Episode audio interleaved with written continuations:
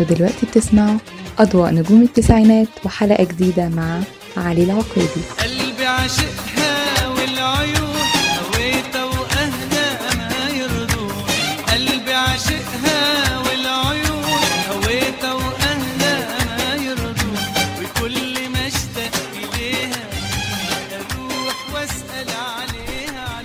مساء الخير إزيكم يا جماعة؟ ورجعنا لكم من جديد وأول حلقة من حلقات السيزون الثالث وأضواء نجوم التسعة.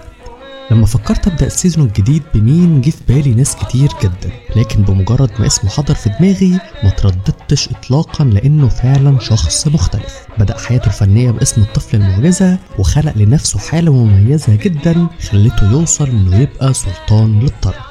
حلقتنا النهاردة عن أبو وديع جورج وسوف الحبايب على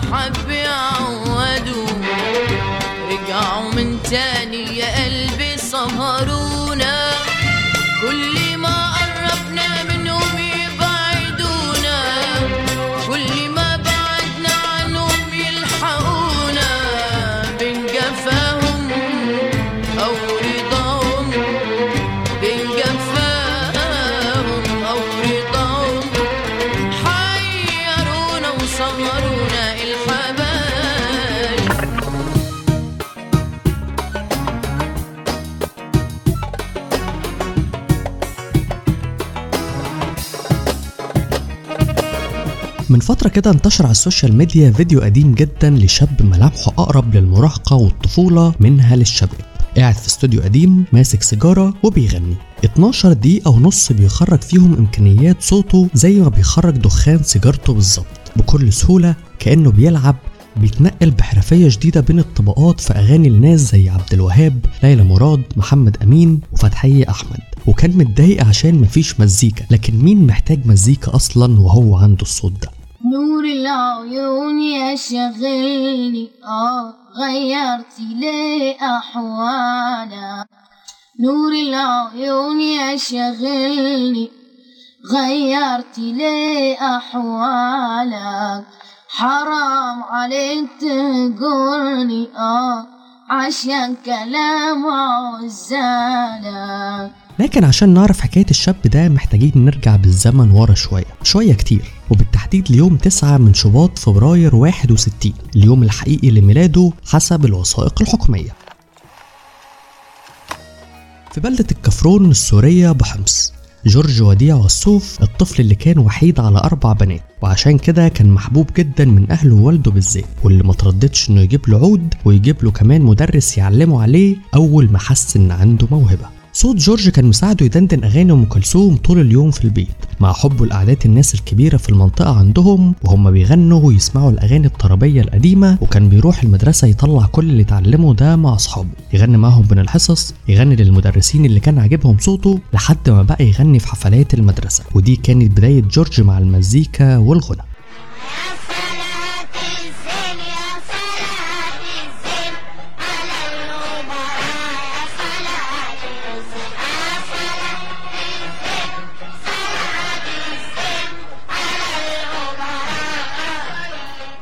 الأغنية اللي سمعناها دي كانت في إحدى حفلاته المدرسية سنة 75 يعني جورج كان عنده 14 سنة بس. صوت طفولي لكنه بإمكانيات كبيرة هو نفسه كان حاسس بيها. عشان كده استمر في سعيه وكان بيتردد باستمرار على نادي الخيام واللي كان فيه فرقة مسرحية وموسيقية أحد أعضائها كان ملحن كبير اسمه عبد المعين مرزوق وكان مشهور في حمص وكل الناس بيحضروا له. عبد المعين مرزوق أعجب جدا بصوت جورج لدرجة خلته يعمل له لحنين ليه ويقدمهم له عشان يغنيهم على العود في جلسة بيتية احتفالا بعيد ميلاده ال 17 هما جوه عيونك في جني وجدولاتك نهبوني. وكانوا الاتنين كلمات غسان عوض. ودول هم أول أغنيتين يبقوا بتوع جورج وخاصين بيه بعيدا عن المواويل والعتابة والمجانة اللي كان بيغنيهم. وغنى برضه في نفس الجلسة دي حاجات تانية زي أغنية ماما يا ماما واللي كانت لمطرب أرميني مش مشهور لكنه توفى واتشهرت الأغنية بعد كده على إنها بتاعت جورج وسوف.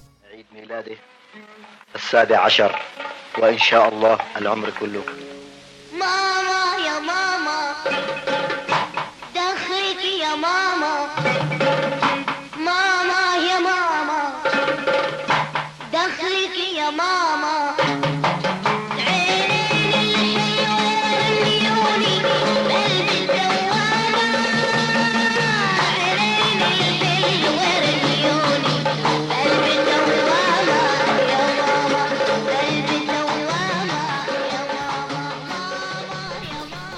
لحد هنا وجورج كان زيه زي أي حد صغير في السن. بيحب يغني صوته حلو عنده إمكانيات بيعزف على العود لكنه كان آخره شوية غنى في قعدات مع أصحابه أو مع العيلة. لحد ما جاله واحد قريبه كان شغال في مطعم اسمه الأمير وعرض عليه يجي يفتتح الحفلة اللي هتتعمل في المطعم ليلة راس سنة 79 جورج كان متردد وكان خايف أهله يعرفوا لكنه قرر يغامر ويروح مع قريبه من غير ما يقول لهم.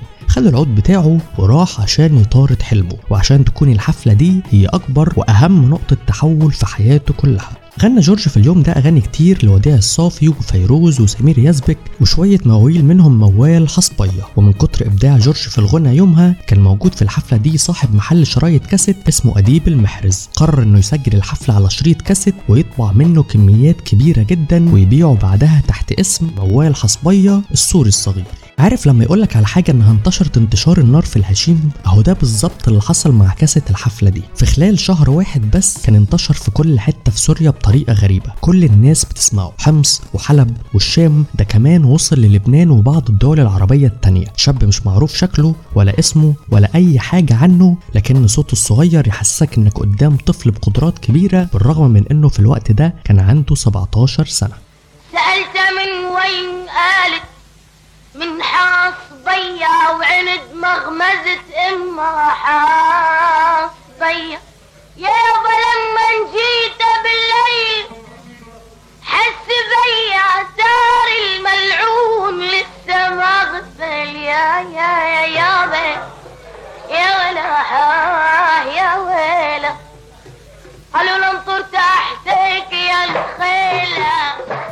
أحلى من يوم الحفلة جورج خد في إيده 50 ليرة وده كان أول مبلغ يكسبه من الغنى راح جاب لوالدته غسالة ب 25 ليرة لكنها فضلت تزعق له وتقول له جبت الفلوس منين؟ لحد ما وهو بيحكي لها على الحفلة أخته جت في نفس الوقت تقول لها إنها سمعت صوته في الشارع والكاسيت منتشر في كل حتة. ومن بعدها وجورج بقى يغني في بعض الأفراح والحفلات البيتية في المنطقة. وجاله فرح في قرية على الحدود بين سوريا ولبنان قعد فيه كذا يوم وبرضه من غير علم أهله. وطبعا لما رجع خد العلقة المتينة ووالده قفش عليه فترة. لكن جورج وقتها ما كانش بيفكر في أي حاجة غير إنه عايز يغني وخلاص. حاسس إنه موهوب وصوته يستحق يتسمع حتى لو كل الناس ما كانتش تعرف مين الطفل اللي الكاسيت بتاعه مغرق سوريا كلها لكنه أجبرهم يسمعوه وهنا كان قراره إنه يسيب المدرسة والبيت وأهله وحمص كلها ويسيب كل حاجة ورا ظهره وينزل للشام أو دمشق العاصمة سعيا وراء حلمه. حلم الغنى واللي ما كانش بيفكر ولا عايز أي حاجة تانية غيره.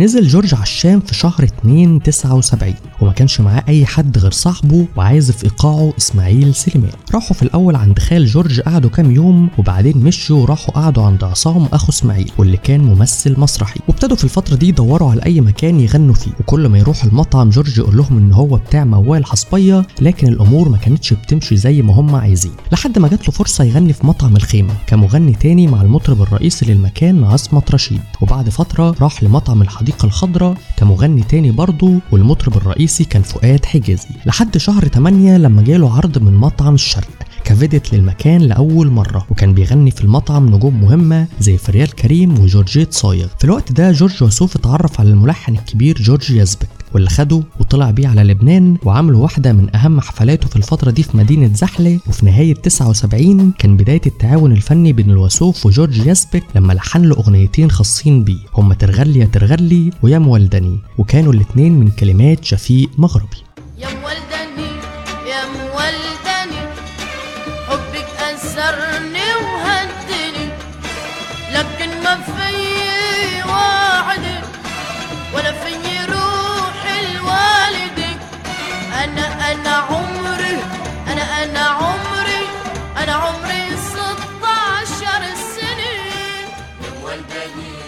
جورج كان مقيم في الوقت ده في بيروت لكن شهرته كانت ابتدت تكبر وينتشر أكتر وأكتر وكان بيتنقل في الحفلات بين الشام ولبنان والكويت وبعض الدول الأفريقية التانية. والحقيقة أن أسباب شهرته دي كانت محل جدل كبير وقتها. أولهم طبعا هي قوة صوته وإمكانياته وطريقة غناه اللي مفيش أي خلاف عليها. لكن الخلاف كان في أن جورج بيعمل الشيء ونقيضه في نفس الوقت.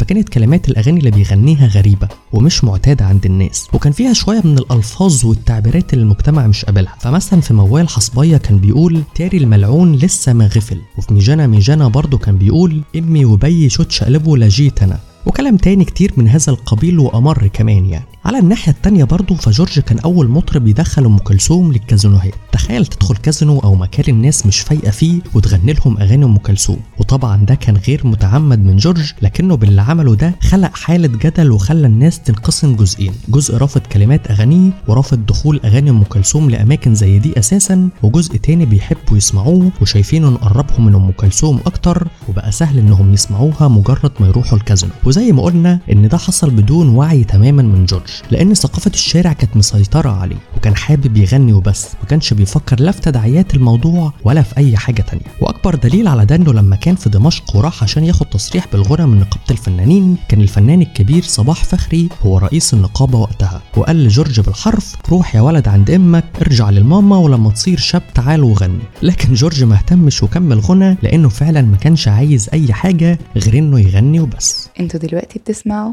أضواء نجوم التسعينات مع علي العقيلي.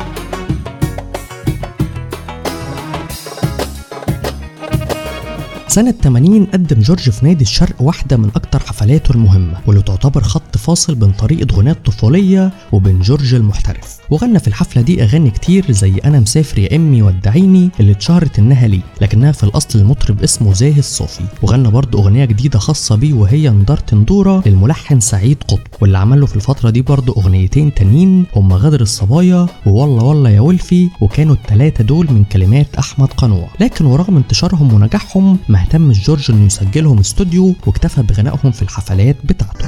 لا تكوني مثل غيرك لا تكون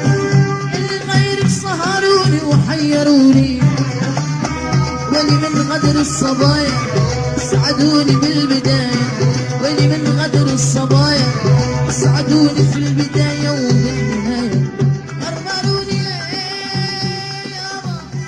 انتشار جورج ما وقفش على سوريا ولبنان والدول العربية وبس وبدأ يعمل حفلات في دول أوروبية وأجنبية بمساعدة بعض المتعهدين والفنانين. وفي واحدة من الحفلات دي سنة 81 في فرنسا اتعرف جورج على الملحن المصري شاكر شعيشع واللي سمى نفسه شاكر الموجي نسبة لخاله الملحن الكبير محمد الموجي. المهم إن شاكر الموجي قدم لجورج لحن أغنيتين هما بتحبيني أيوه لأ وياللي تعبنا سنين في هواه والحقيقة إن الأغنية التانية دي حكايتها غريبة شوية. الحكاية سيدي على لسان شاكر الموجي إن الشاعر المصري سعيد يوسف كتب الأغنية وهو لحنها واداها لصاحبه المطرب محمد رؤوف واللي بدأ يغنيها أثناء فترة تجنيدهم في الجيش نهاية السبعينات. وبعدين سافر الموجي لباريس في أول الثمانينات وقابل جورج وأعجب بصوته واداله الأغنية. جورج بدأ يغنيها في حفلاته وسجلها واتشهرت بصوته. قبل ما يرجع يغنيها محمد رؤوف من تاني وينزلها في ألبوم ست الحسن سنة 87 كل ده وإحنا عارفين إن الأغنية كلمات سعيد يوسف وألحان شاكر الموجي. لكنها انتشرت برضه في بعض الأماكن والألبومات على إنها من كلمات السوري أيمن أجاز. ورغم إنه كتب أكتر من أغنية بلهجة مصرية لكن مفردات الأغنية دي بالذات حقيقي صعب تطلع من أي شاعر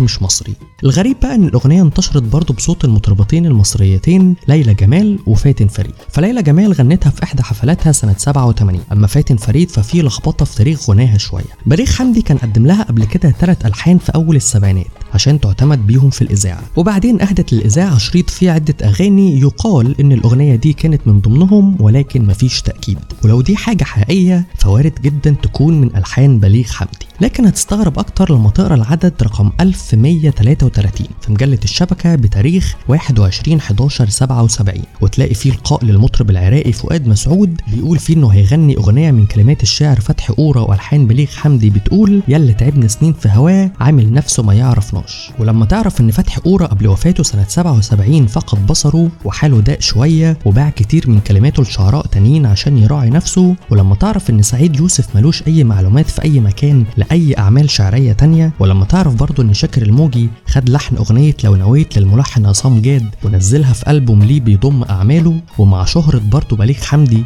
بإنه بيتنازل عن كتير من ألحانه لناس تانية فممكن ده يخلينا نطلع باستنتاج أو على الأقل يعني توقع عن كاتب وملحن الأغنية الأصليين مع الوضع في الاعتبار انها في جمعية المؤلفين والملحنين باسم سعيد يوسف وشاكر الموجي بعيدا برضه عن أي كلام نسب لحنها للفنان سيد اللي تعبنا سنين في عامل نفسه ما يعرفناش بعد العمر ده كله معاه فاتنا وقال راجع ولا جاش.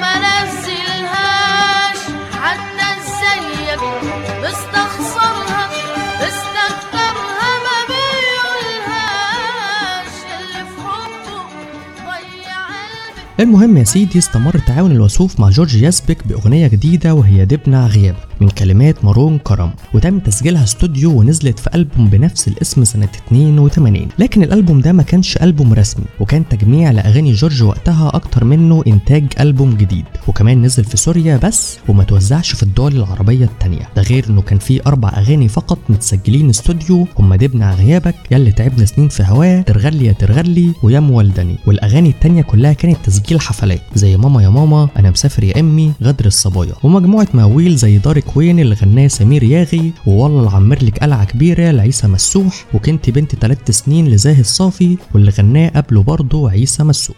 انت وأنا يا ريت عناكو مخبى بفي الحور والكينة. وما يكون عنا كهربا ولا جوع ونعيش ما يعرف حدا فينا في الوقت ده جورج وسوف كانت حياته اتحولت 180 درجة. فبعد ما كان بيتقال عليه الطفل المعجزة وزي ما اتكتب عنه في واحد من مقالات مجلة الشبكة سنة 79 المطرب الصغير يغني وهو نائم ويبلل وسادته بالدموع. لكنه تحول بعدها لمطرب محترف. مطرب الأماكن بتتخانق عليه عشان يغني عندها. جمع فلوس كتير اشترى بيت كبير وعربيتين بقى بيعمل أكتر من أربع خمس حفلات في اليوم الواحد. حول الكازينوهات من أماكن سكر لأماكن طربية بيتسمع فيها أغاني أم كلثوم وخلق حضور وحالة مختلفة جدا مع الناس. اتجوز جورج في الوقت ده من شاليمار شبلي إحدى فاتنات لبنان. بعد قصة حب استمرت لثلاث سنين وقابلها مصاعب كتير ومعارضة من أهلها وبعد ما كانوا اتعرفوا لأول مرة في حفلة لجورج في دولة سيراليون في أفريقيا. ومع نهاية 82 وبداية 83 سافر جورج لأوروبا. وقعد هناك سنتين كاملين بين باريس ولندن. غنى فيهم في أماكن كتير واتعرف على شخصيات مهمة منهم مثلا الملحن العبقري بليغ حمدي. وكان المفروض يحصل بينهم تعاون فني في أغنية زي الزمن اللي غنتها بعد كده ذكرى وغناها وليد توفيق برضه. لكن جورج وبشيء من عدم الوعي الكافي رفض لأنه دايما كان عنده حتة اللي هو أنا مش عايز يتقال عليا فلان اللي عملني. أما أغنية القمر سافر واللي اتشهرت باسم دقيت على الأبواب فالحقيقة إن بليغ ما اداهاش لجورج خالص. وجورج غناها عادي زي ما بيغني حاجات كتير لمطربين تانيين في حفلاته لكن تخيل كده معايا لو جورج كان اتعاون مع بليغ. أو كان بليغ هو اللي استلم جورج في بداياته كان ممكن الموضوع يختلف إزاي. جورج في الوقت اللي كان بيغني فيه يا مولدني وترغلي يا ترغلي كانت ميادة الحناوي بتعمل الحب اللي كان. أنا بعشقك. فاتت سنة رغم إنهم تقريبا طالعين في نفس الوقت. ده غير مشكلة ميادة ومنعها من دخول مصر. وشوف حاليا لما بتتذكر ميادة بتتصنف كأسطورة إزاي.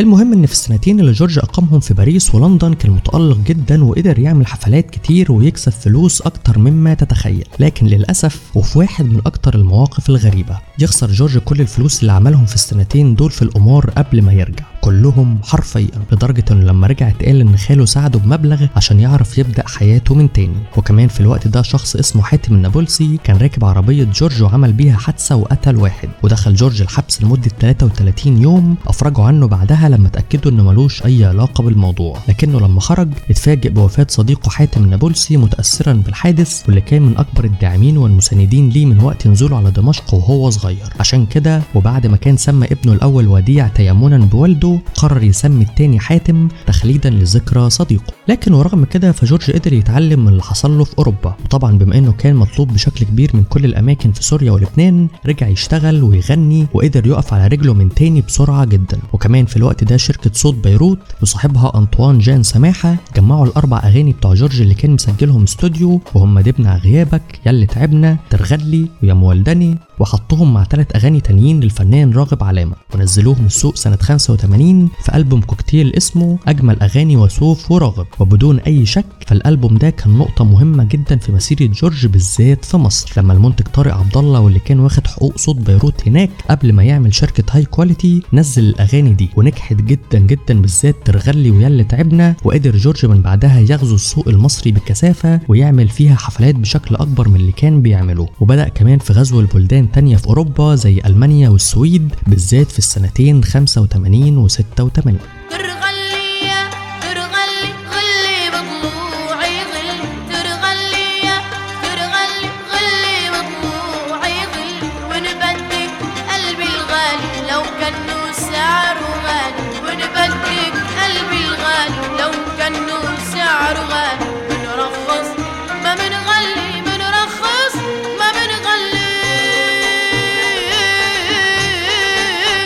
دلوقتي بتسمعوا أضواء نجوم التسعينات مع علي العقيلي. جيلي كلها رسمة إزازة. جيلي كلها وما هيش إزازة. جيلي كلها على قد سني. وقالوا عنها ألذ مني. تسألوني وتقولي ماذا؟ جيلي كلها جيلي كلها أكلت منها حسيت كأني حتة منها وهي حتة مني. جيلي كلها جيلي كلها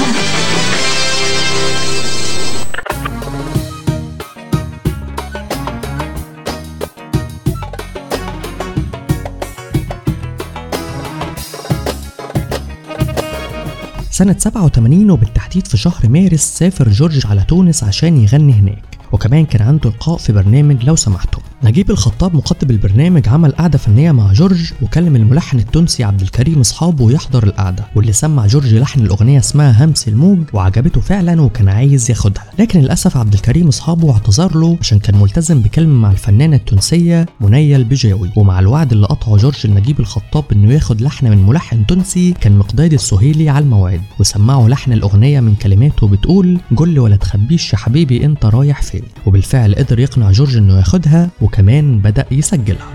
لي ولا تخبش يا حبيبي.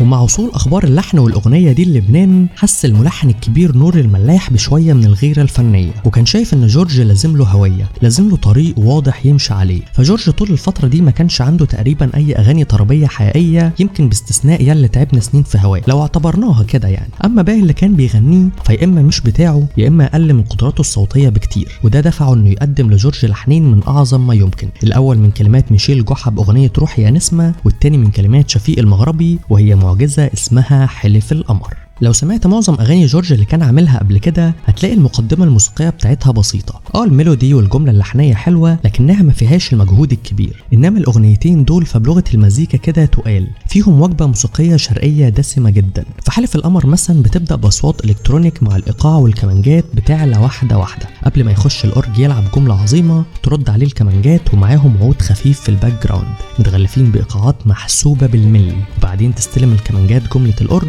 ويفضل التناغم بينهم لحد ما يسلموا كل ده لصوت جورج اللي بيخش بلحن هادي لكنه ساحر بيأسرك من غير ما تحس عشان تعيش بينه وبين الكلام بطريقة سلسة جدا.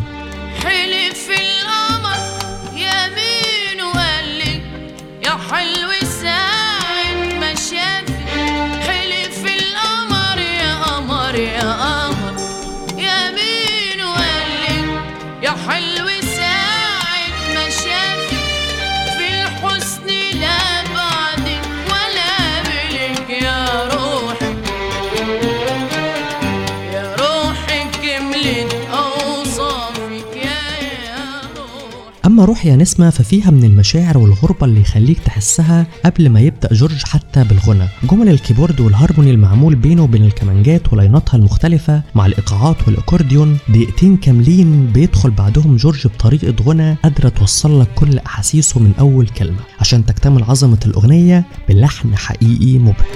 روحي نسمة عند الحبايب.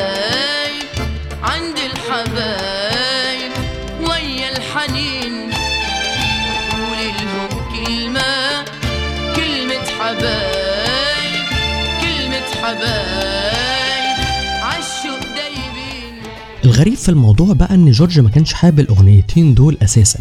وكان حاسس إنهم غير الحاجات اللي هو بيقدمها. لكن ومع مجهود كبير من محمد اللبان قائد فرقته الموسيقية عشان يقنعه قرر جورج إنه يسجلهم أخيرا. ومع الأغنيتين دول أغنية جل ولا تخبيش يا حبيبي حط جورج عليهم أغنيتين كمان. الأولى هي الحبايب ودي في الأصل بتاعت الفنانة سحر المقلي وكانت غنتها قبل كده سنة 65 وجورج أعاد تقديمها. والتانية هي الهوى سلطان وكانت من ألحان جورج يزبك وكلمات أخوه بديع. وقرر جورج إنه يختارها اسم أول ألبوماته الرسمية بعد تسع سنين تقريبا. من احترافه الغنى واللي كان مكون من الخمس أغاني دول. الألبوم كله كان من توزيع نبيل غزاوي ومن تنفيذ محمد اللبان ونزله جورج مع شركة ريلاكس إن اللبنانية مع نهاية 87 وبداية 88 والحقيقة إن الألبوم ده كان نقطة تحول كبيرة جدا في مسيرة جورج وسوف فحطه في مكان هو نفسه ما كانش عامل حسابه عليه. كمية النجاح والنقلة اللي حققها له الألبوم وبالذات أغنيتين نور الملاح كانت عظيمة جدا لدرجة إن نقدر نعتبرهم هم البوصلة الفنية اللي خلوه يبدأ ياخد خط معين في مشواره واثروا على معظم اختياراته للأغاني بعد كده.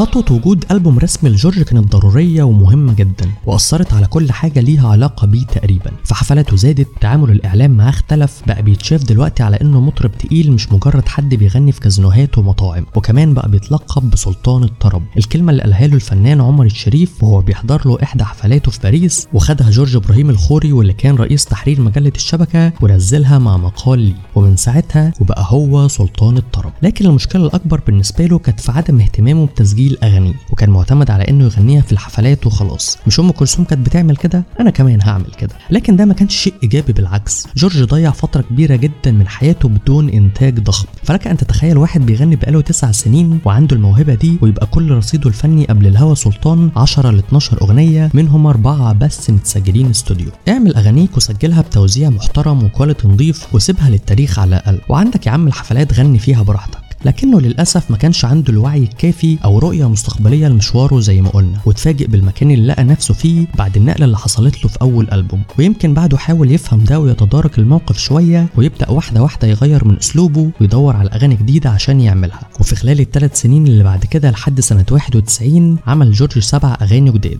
وسجلهم وجمعهم مع بعض وقرر ينزلهم سنة 92 في ألبوم اسمه وعديني واللي كان برضه مع شركة ريلاكس إن عشان يبقى تاني ألبوماته الرسمية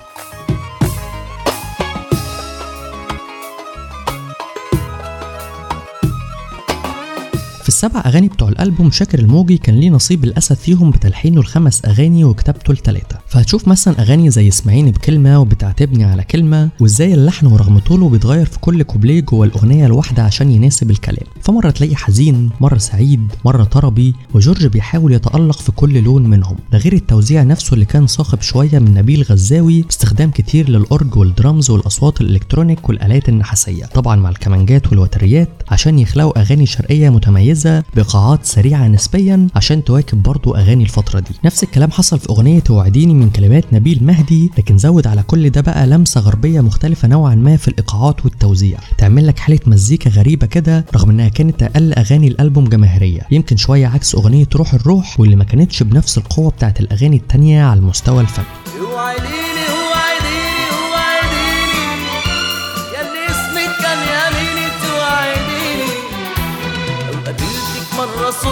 توعديني لو قابلتك مرة صدفة توعديني اوعي وتسيبيني اوعي تمشي وتسيبيني اوعديني اوعديني ومع النجاح المهول اللي حققته أغنية حلف القمر في السنين اللي فاتت حس أبو وديع إنه محتاج يطلع منها ومش عايز يبقى محبوس جوه كلمة المطرب بتاع حلف القمر. فكان بيدور برضه ويسمع أغاني كتير عشان يلاقي حاجة معينة في باله هو. وقعد مع الملحن شاكر الموجي فهمه فكرته وقال له عايز أغنية فيها قمر. شاكر الموجي سمعه حاجات كتير لكن ما عجبتوش. لحد ما سمع أغنية من ألحانه كان عاملها للمطربة المصرية حورية حسن بتقول شبكونا برمش عينهم وفاتوا حينا وكان القصد منهم يذلوا قلبنا. يا ابن إحنا الزمان ما قدرش يذلنا الناس طلعت القمر وقمرنا نزلنا قال له بس هي دي الأغنية اللي أنا عايزها. وكان عاجبه جدا فيها فكرة اللي هو يا بتوع حلف القمر أهو القمر اللي حلف لك نزل لي. وفعلا خلى الشاعر مصطفى السبيلي كاتب الأغنية يعدل في كلامها شوية عشان تبقى جرحونا برمش عين. جرحونا برمش عين يا عين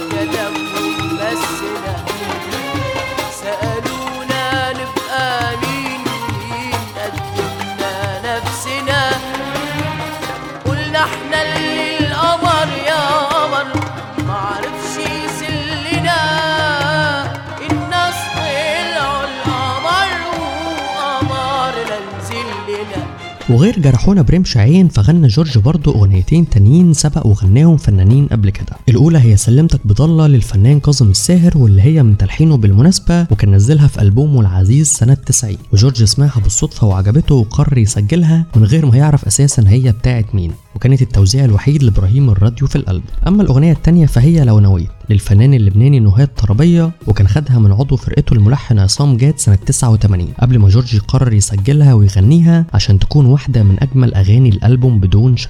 ورغم إن أغاني الألبوم كلها كانت طويلة نسبيا فاقصرهم كانت ست دقايق وشوية ووصلوا العشرة في روح الروح لكن الألبوم حقق شعبية وجماهيرية كبيرة وثبت أقدام جورج أكتر. ونقدر نقول إنه كان دفعه وانطلاقة جديدة بالذات بالنجاح اللي حققته أغنية جرحونا وترسيخ جورج لنفسه كمطرب طربي قوي جدا بعيدا عن مرحلة المواويل اللي كانت مسيطرة عليه قبل كده في الحفلات.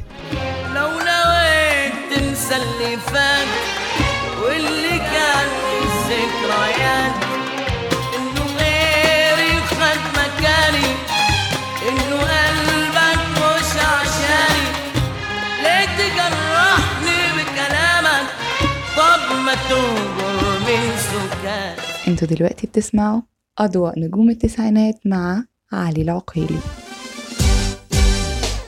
شربني كوكتيل أعصرني برتقانة إرويني.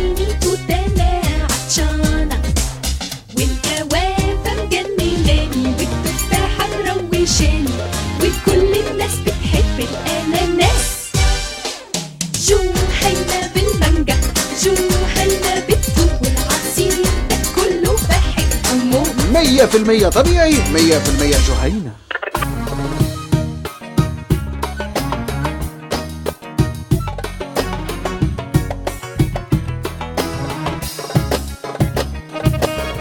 كمل جورج نشاطه الفني في الفترة دي مع شكر الموجي بنفس الأفكار تقريبا عشان يشتغلوا على تالت ألبوماته شيء غريب واللي كان بنفس شكل الألبوم اللي فات فتجمع في 92 ونزل في 93 وكان برضه مع شركة Relax In. أما شاكر الموجي فكان من نصيبه أربع أغاني كتب كلمات اتنين منهم هما ويا القدر والحب شاطر. ودي يقال إنها كلمات الشاعر عبد الرحمن سيد الأهل وكمان معاهم أغنية غلابة في الحب واللي هي في الأصل للمطرب اللبناني أدونيس عقل وغناها سنة 81 في ألبوم قوام الغربة. المهم إن شاكر الموجي حافظ في الأغاني دي على شكل الألحان الطويلة اللي فيها تحولات مختلفة مع تسريع الإيقاع بشكل بسيط واللي فيها برضه مساحات للصوت والتطريب ظهرت بشكل أوضح في الحب شاطر ووصلت لقمتها في أغنية صياد الطيور ودي بقى محتاجين نقف عندها شوية. الأغنية دي كتبها العبقري أحمد فؤاد نجم ولحنها الشيخ إمام وقت تألق الثنائي بتاعهم اللي كانوا عاملينه مع بعض. لكن رجع شاكر الموجي وأعاد تلحينها تاني بشكل مختلف عشان يقدمها لجورج وتكون بدون أدنى شك واحدة من علامات مشواره الفني. 13 دقيقة ملحمة مأساوية من كلام للحن لتوزيع مميز لجرعة درامية خدت موهبة جورج المساحات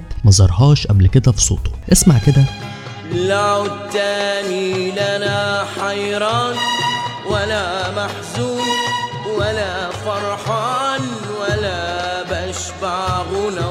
جمل لحنية قصيرة متغيرة بسرعة جدا. كل جملة فيهم ليها انفعال وحالة مزاجية مختلفة. بيبدأ في الأول بصوت خاوي. لنا حيران ولا فرحان. وبعدين بينفعل. محزون بيرجع يعتذر ويبرر.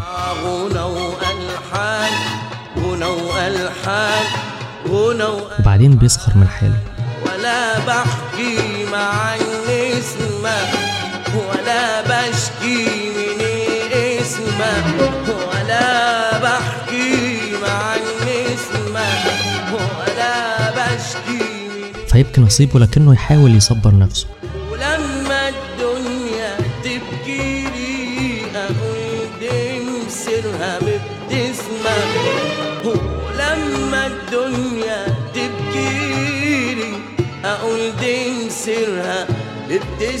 وينهي بجزء المفضل وهو بيشرح السبب في مأساته. سنين على ده الحال.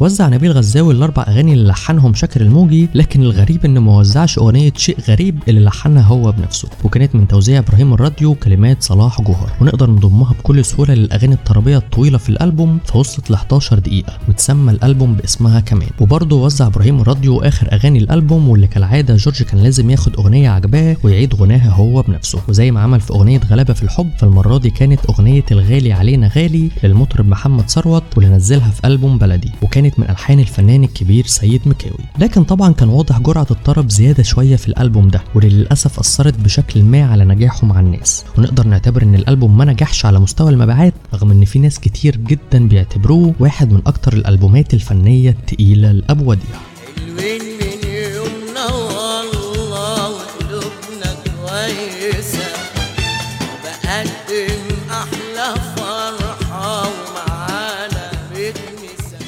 الوقت ده أبو وديع بقى في رصيده الفني ثلاث ألبومات في الفترة بين 88 و 93 وكان واضح إنه ابتدى يهتم أكتر بفكرة تسجيل أغانيه لكن ده مش معناه برضه إنه كان بيسجل كل الأغاني اللي خدها من الملحنين. فكان المفروض قبل صياد الطيور أصلا يغني أغنية تانية من كلمات أحمد فؤاد نجم وألحان الكويتي خالد الشيخ وهي ايده شمعة يا حبايب لكن العمل ما كملش وكان في لحنين تانيين للملحن الفلسطيني رياض البندك هم سهرت الليل ومعرفش غير حبك اللي خدهم منه سنة 87 لكنه ما نزلهمش غير في 2003 و2004 في ألبومات سلف ودين واتأخرت كتير وأغاني تانية غيرهم كان بيكتفي بغناهم بس في الحفلات.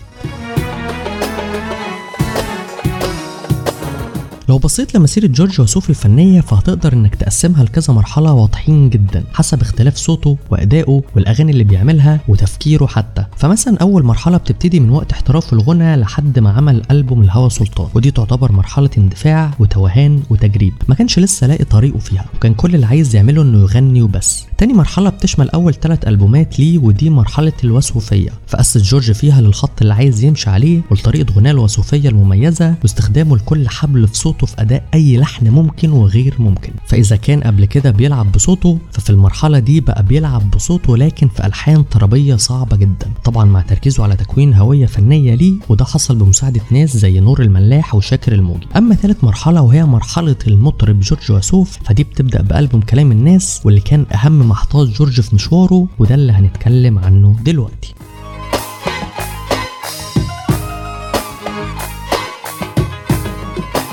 بما إن ألبوم شيء غريب اتجمع في 92 وألبوم كلام الناس نزل في نص 94 تقريبا فالناس حست إن جورج غاب فترة كبيرة لكن رجوعه كان بشكل مختلف تماما. الحكاية بتبدأ لما المنتج محمود موسى أحد مالكي شركة Relax In كلم الملحن الكبير صلاح الشرنوبي وقال له إن جورج حابب يتعاون معاه بعد النجاح الكبير لأغنية مغرم يا ليل اللي عملها لراغب علامة سنة 93 وبالفعل ابتدى الشرنوبي يشتغل هو والشاعر أحمد شتا على كذا أغنية عشان يقدموهم لجورج. خلصوا ثلاث أغاني هم بياعين الهوى والحب الأولاني وحبيبي كده. والأخيرة دي كانت كلمات وليد رزق. وفي يوم محمود موسى كلم صلاح الشرنوبي الصبح وقال له ان طيارته لبيروت هتكون الساعة واحدة إلا ربع. وعايز يعدي عليه الساعة 11 يكونوا خلصوا الأربع أغاني بتوع جورج عشان ياخدهم معاه وهو مسافر. فصلاح الشرنوبي كده ما بقاش قدامه غير ساعتين بس عشان يخلص الأغنية اللي فاضله وراح مكلم الشاعر أحمد شتا اللي جاب له كلام الاغنيه وفعلا قعدوا اشتغلوا عليها وخلصوها وعدى محمود موسى خدها هي وباقي الأغاني وطلع بيهم على بيروت. وصل محمود موسى بالأغاني لجورج اللي ابتدى يتدرب عليها ويحفظها وكان حبيبهم جدا بالذات بياعين الهوى والحب الأولاني عشان كانوا من مقام البياتي المفضل ليه أما الأغنية الأخيرة اللي اتعملت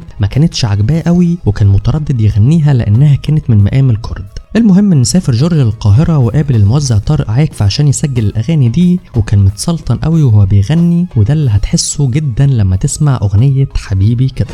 حبيبي كده.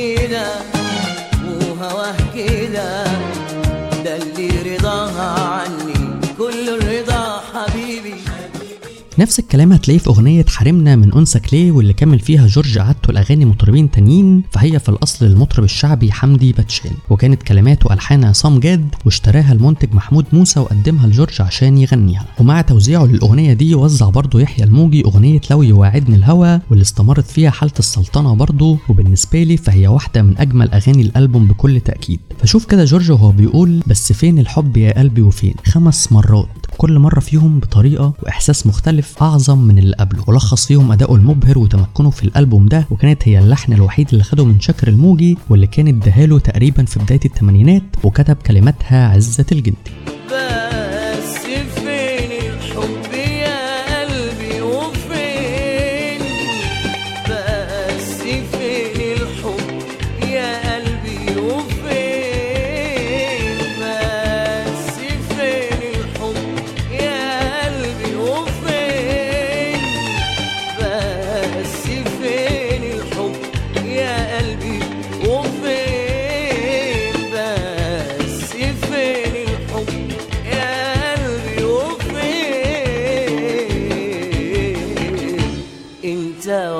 نرجع بقى للأغنية اللي جورج كان متردد يغنيها وهي أغنية كلام الناس. واللي قرر ياخدها زي ما تقول كده فوق البيعة مع باقي ألحان صلاح الشرنوبي اللي عملها له. لكن بعد ما اقتنع وسجلها يشاء القدر إنها تحقق نجاح ساحق وتكسر الدنيا حرفيا. جورج نزل الألبوم وسافر في جولة حفلات لأمريكا رجع بعدها لقاها شغالة في كل حتة. زود على ده كمان إنه عملها فيديو كليب لأول مرة في مشواره. فقبل كده كان صور كام أغنية في استوديو تلفزيون الكويت وغيرها من البلدان لكن كفيديو كليب بمعناه المعروف فدي كانت أول مرة. خصوصا إنه كان بيكره فكرة الكليبات تماما عشان بيحس إنها كذب وتمثيل حتى الغنى playback لكنه في الآخر اضطر يعملها بعد زن الناس عليه عشان هي خطوة ضرورية مش أكتر. وفعلا القرار ده جاب نتيجة مهمة جدا وكان سبب رئيسي في نجاح وشهرة الأغنية بالطريقة الكبيرة دي. وكمان فرق في وصوله لمزيد من الجمهور وبالمناسبة فموديل الكليب كانت اللبنانية الجميلة سيرين عبد النور واللي كانت وقتها لسه عارضة أزياء مدخلتش مجال الفن وكان عندها حوالي 17 سنة تقريبا.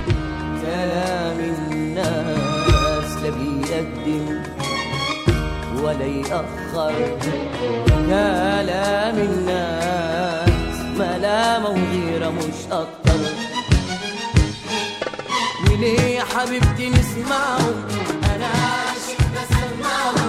عيوني ما حد يمنعهم ولا بالوهم هتأثر بعد فترة كده من نزول الألبوم اتقال إن أغنية كلام الناس متاخدة من أغنية علاه يا بنت الناس لمغني الراي الجزائري الشاب حسني. وبما إنه توفى سنة 94 فكان الجدل زايد في الموضوع ده شوية. لكن الحقيقة وبعد تدوير كتير فالشاب حسني هو اللي أعاد أغنية كلام الناس بكلام وتوزيع جديد. وموزع الشاب حسني علي أبو عبد الله قال ده بنفسه إنه كان واحد من محبي جورج وسوف. ده غير إنه سبق وأعاد تقديم حاجات تانية لفنانين كتير ومنهم أغنية روح يا نسمة لجورج برضه في أغنية طال غيابك يا غزالي.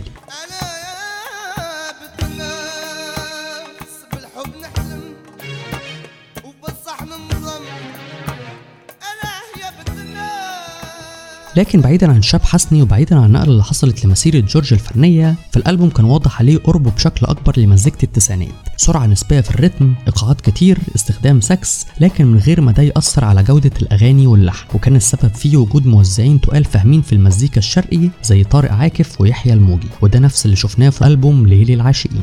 ست أغاني كالعادة نقاهم جورج من حوالي 15 أغنية. حافظ فيهم على فريق العمل اللي نجح معاه في الألبوم اللي فات لكن بتغييرات بسيطة. فوزع طارق عاكف الست أغاني كلهم وظهر الملحن نور الملاح لأول مرة بعد غياب ألبومين بأغنية لعب الهوى كلمات نبيل أفيوني. وكمل الملحن صلاح الشرنوبي رحلة ألحانه لجورج بخمس ألحان كاملة. كتب أحمد شتا منهم ثلاثة هم حد ينسى قلبه والكلمة الطيبة. وطبعا إرضى بالنصيب اللي كانت من أجمل وأكتر أغاني الألبوم نجاحا بدون أدنى شك بجمل بالاكورديون والأورج مع الكمانجات وصوت جورج وكمان كان تاني كليب بيصوره بعد كلام الناس والمرة دي كانت الموديل هي هيفاء وهبي. قبل ما تحترف الغنى برضه ودي كانت أول مرة يظهر فيها جورج ب style ه اللي بدقن للجمهور على الشاشات ارضى بالنصيب ترتاح بالحبيب ارضى ارضى بالنصيب ترتاح بالحبيب.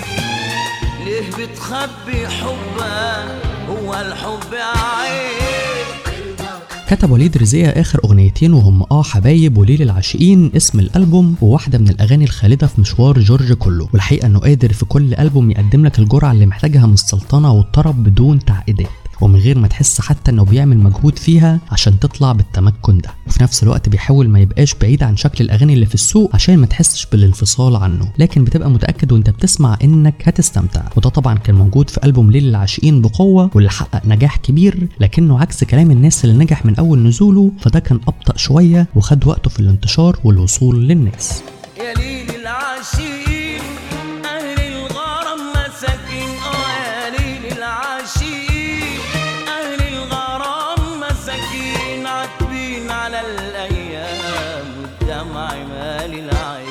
أنتوا دلوقتي بتسمعوا أضواء نجوم التسعينات مع علي العقيلي.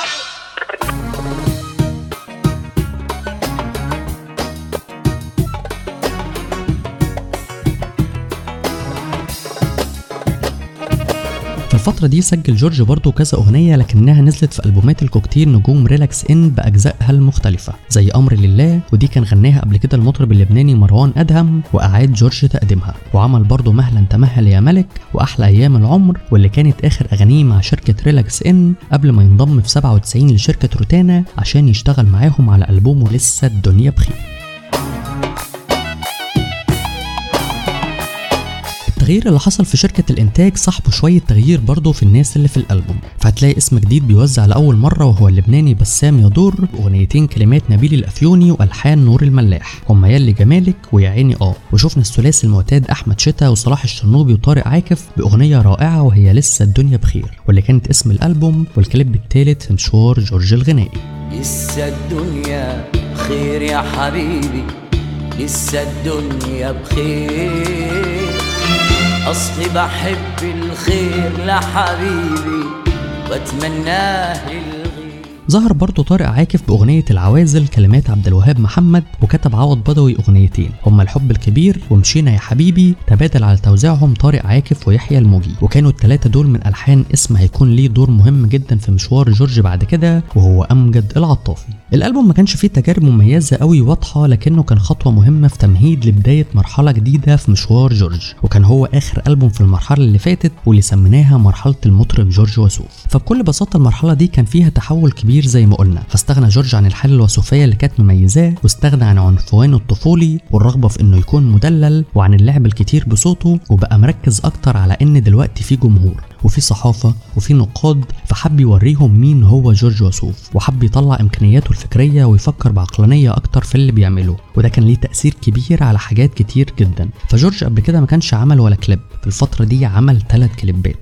ما كانش بيحب الظهور في اللقاءات التلفزيونية بدأ يظهر في لقاءات مطولة بتوصل لساعات. وكل ده بس عشان حس إن الحاجات دي هتفيده جدا على المستوى الإعلامي والجماهيري والفني كمان. الموضوع وصل لدرجة إنه حافظ على فترة سنة ونص بين كل ألبوم من الثلاث ألبومات دول. فكلام الناس نزل في 5 94 ليل العاشقين 11 95 لسه الدنيا بخير 5 97 سنة وست شهور بالظبط بين كل واحد.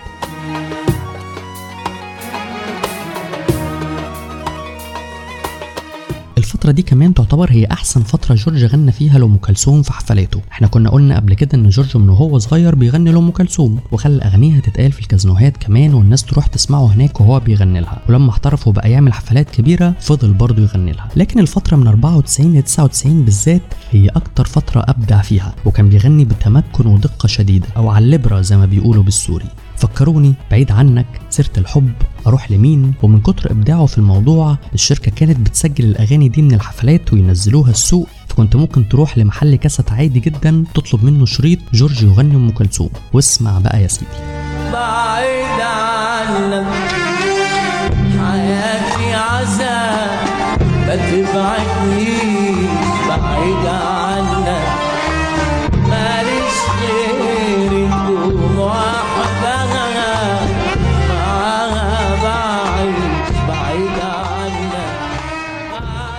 سنة 98 ما قدرش جورج وسوف للأسف إنه ينزل ألبوم بسبب مشكلة قضائية حصلت له، لكنه رجع بقوة في 99 بألبوم مهم جدا في مشواره والتاني ليه مع روتانا والأخير في فترة التسعينات وهو ألبوم طبيب جراح.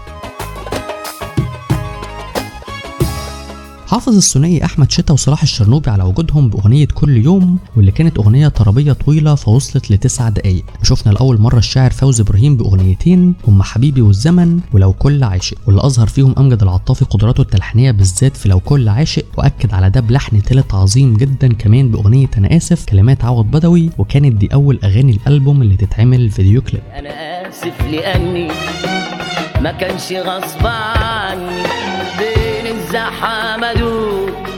وارحل بين الدروب وبعد ما اختفى في الألبوم اللي فات رجع شاكر الموجي من تاني بلحنين من كلمات السوري صفوح شغالة وما تخسر رهانك وطبعا طبيب جراح. إحدى أغاني جورج الأيقونية بدون أي شك. فلو جيت تحط أهم محطات مشواره من أول ما بدأ لازم تقول حلف القمر كلام الناس طبيب جراح. دي أغاني عملت نقلة نوعية في كل مرحلة ليه. وبكل تأكيد طبيب جراح بكلامها اللي دايما يقول جورج إنها بتحكي عنه هو وبكليبها الأربعيناتي القديم وبنجاحها الكبير مع الناس كانت بداية مرحلة جديدة مختلفة تماما. ناس كتير بتحب تسميها المرحلة الذهبية لجورج وسوف واللي بدأت مع شوية التغييرات اللي حصلت في صوته وبقينا نشوف جورج بيغني بطريقة تانية. والحالة الوسوفية اللي كان فقدها في الألبومات اللي فاتت رجع لها لكن بشكل مختلف بشكل خلته يقرب للناس ويقرب الناس منه. كان فاهم إنه مبقاش قادر يغني حلف القمر والحبايب على المحبة عودونا وإن صوته مش هيديه الطاقة اللي محتاجها. وكان فاهم إن ودن اللي بيسمع فيها تأخير جزء من الثانية فلعب هو على الحتة دي وبقى يأخر دخوله على اللحن. فبقيت وأنت بتسمع قادر تحس إنك بتغني زيه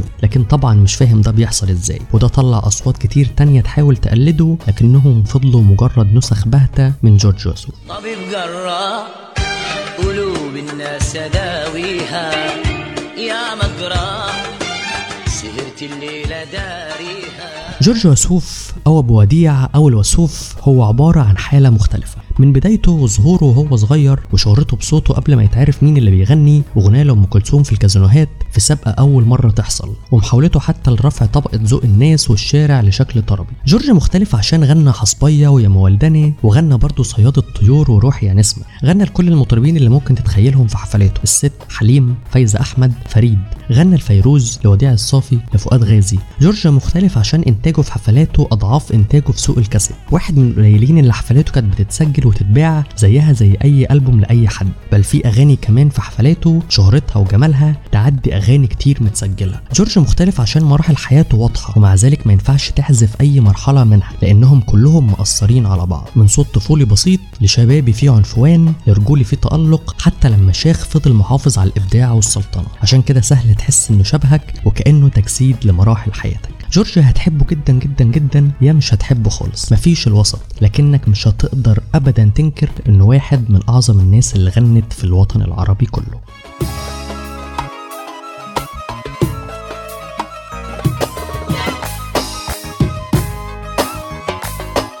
خلصت رحلتنا مع بواديع في التسعينات لحد هنا. لكن قبل ما نختم حابب أوجه الشكر جدا جدا للأستاذ أحمد محمد الحمدي الراجل حقيقي ساعدني في معلومات كتير جوه الحلقة وما خالص في أي حاجة طلبتها منه وكان سبب رئيسي في ظهورها. فأتمنى انها تكون طلعت بشكل يليق بجورج وسوف وبدايه السيزون الجديد واللي لسه عندنا فيه حكايات كتير تانية لفنانين تانيين فاستنونا.